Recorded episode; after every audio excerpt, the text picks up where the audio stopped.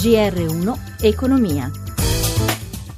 Buonasera da Stefano Marcucci. Borse europee in territorio negativo, i listini in parte si assestano dopo il rally dei giorni scorsi. Scarso l'effetto Draghi sui mercati, il presidente della BCE ha comunque annunciato che manterrà ancora a lungo una politica monetaria accomodante. Andiamo a Milano allora per avere tutti i dati sulla giornata di Piazza Affari in diretta. Sabrina Manfroi, Sabrina. Sì, buonasera. Una seduta negativa anche oggi per le borse europee, soprattutto per Milano. La peggiore ha perso l'1,15% anche Londra ha ceduto lo 0,71, più cauta Francoforte che ha lasciato lo 0,23, Parigi meno 0,31%, a Wall Street in questo momento Nasdaq in rialzo più 0,21, Dow Jones meno 0,12%. A Piazza Affari sono andate male le banche, la peggiore è Unicredit che ha perso il 3,86%, ma anche gli, gli energetici con Tenaris, Maglia Nera meno 5,5% dopo la trimestrale, Saipem meno 2,89%, tra l'industria industriali Fiat lascia un 2,5%, bene invece Atlantia che recupera il 2,27%, Dexor più 1,28%. Lo spread eh, resta a 195 punti base e al 2,25% il rendimento decennale, mentre per quanto riguarda l'euro si è indebolito lievemente sotto quota 1,09 sul dollaro. Linea allo studio. Grazie a Sabrina Manfroi, do il benvenuto a Francesco Daveri, docente di politica economica all'Università Bocconi. Buonasera professore. Buonasera. Allora, cominciamo dalla BCE. Professore Draghi ha parlato di una ripresa sempre più solida e di rischi diminuiti, ma non abbastanza da cambiare politica monetaria. Su questo tutto il board sarebbe stato d'accordo, quindi anche i tedeschi. Non è mancata però una polemica a distanza con il ministro tedesco Schäuble, che era tornato ad attaccare la BCE e a cui Draghi ha ricordato l'indipendenza della banca centrale dalla politica. Allora, la mia domanda è questa: aumentano o diminuiscono le pressioni su Francoforte per un cambio di rotta?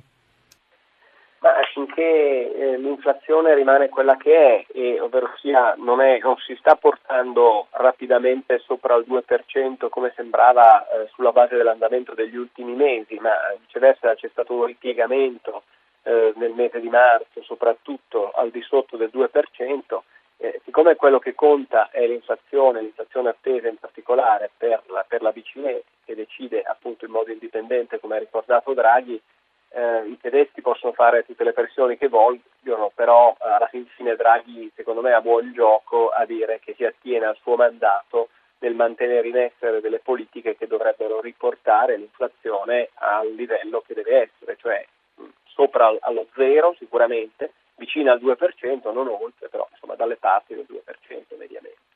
Ah, vediamo all'altro argomento di oggi che è all'Italia, un suo giudizio professore sugli ultimi sviluppi, però prima il punto di Massimo Giacomini a partire dalle dichiarazioni di oggi del ministro Padoan. Sentiamo.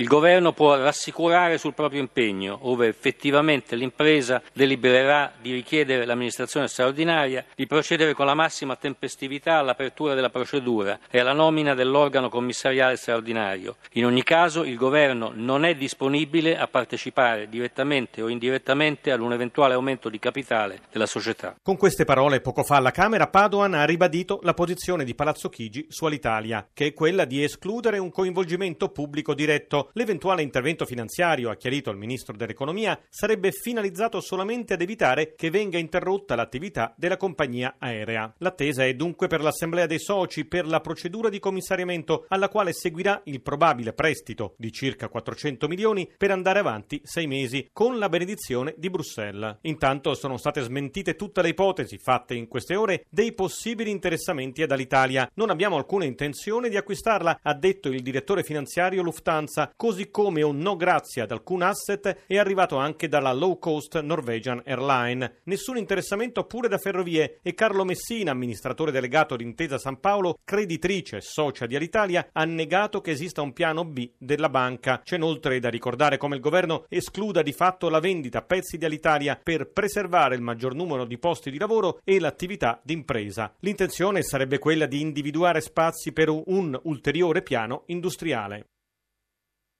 Allora, professore, eh, anzitutto sembra che nessuno voglia mettere soldi in, uh, all'Italia, è così poco appetibile la, la, ex compagnia di bandiera, neanche Lufthansa vuole, di cui si è fatto un gran parlare nei giorni scorsi. Ah, con una battuta si potrebbe dire che proprio oggi è arrivata la notizia che Lufthansa è tornata all'utile operativo nel primo trimestre di quest'anno per la prima volta dal 2008 e che quindi forse eh, si tiene questo utile operativo non lanciandosi in, in avventure che potrebbero essere molto rischiose. Eh, al di là di questo penso che il sentiero che eh, ha di fronte il governo e anche eh, la compagnia è molto stretto, soprattutto il governo deve cercare di mantenere, come diceva anche Padoan, eh, la, l'operatività, anzi deve garantire l'operatività nei mesi a venire, a questo servirà il prestito ponte di 400 milioni, però dall'altro lato penso che faccia anche bene il governo a mantenere fermo eh, il, il, pallino sul fatto che non possiamo eh, avere l'ennesimo salvataggio eh, perché al momento perché sembra troppo tardi, cioè i, i passi che sono stati che dovevano essere fatti in passato dal punto di vista manageriale non sono stati fatti, a questo punto si tratta purtroppo di ridimensionare la compagnia eh, rispetto alle dimensioni attuali in modo purtroppo molto più consistente rispetto a quanto era anche previsto dalla, dalla proposta che è stata bocciata dal referendum. Allora, grazie a Francesco Daveri, docente di politica economica all'Università Bocconi, con cui ci risentiamo domani.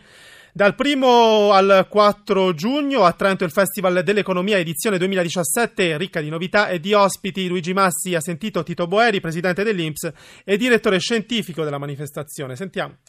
Quest'anno abbiamo scelto di occuparci dei temi della salute perché riteniamo che siano molto importanti ed è un po' anche un filo conduttore di precedenti edizioni del festival dove abbiamo parlato della mobilità sociale e dei divari territoriali, ci eravamo resi conto che in molti paesi avanzati ci sono delle forti differenze nei tassi di mortalità, nella speranza di vita tra zone rurali e zone urbane di un paese e quindi è molto importante cercare di capire perché ci sono ancora dei divari nella salute. C'è qualche indicazione sugli ospiti? Avremo in queste edizioni molti non economisti, a partire da Michael Marmot, che è un grandissimo epidemiologo, proprio si è occupato delle disuguaglianze nelle speranze di vita. Avremo al Roth, premio Nobel per l'economia nel 2012, che si è occupato dello scambio di organi, tra l'altro sviluppando un algoritmo che è servito a salvare moltissime vite umane. Avremo Jean Tirole, che è stato premio Nobel per l'economia nel 2014, che ci parlerà di come è possibile stimolare le imprese, il privato a finanziare le spese sanitarie soprattutto dei dipendenti. Avremo il Mario Negri che sarà fortemente rappresentato da Silvio Garattini e poi da Giuseppe Remonti.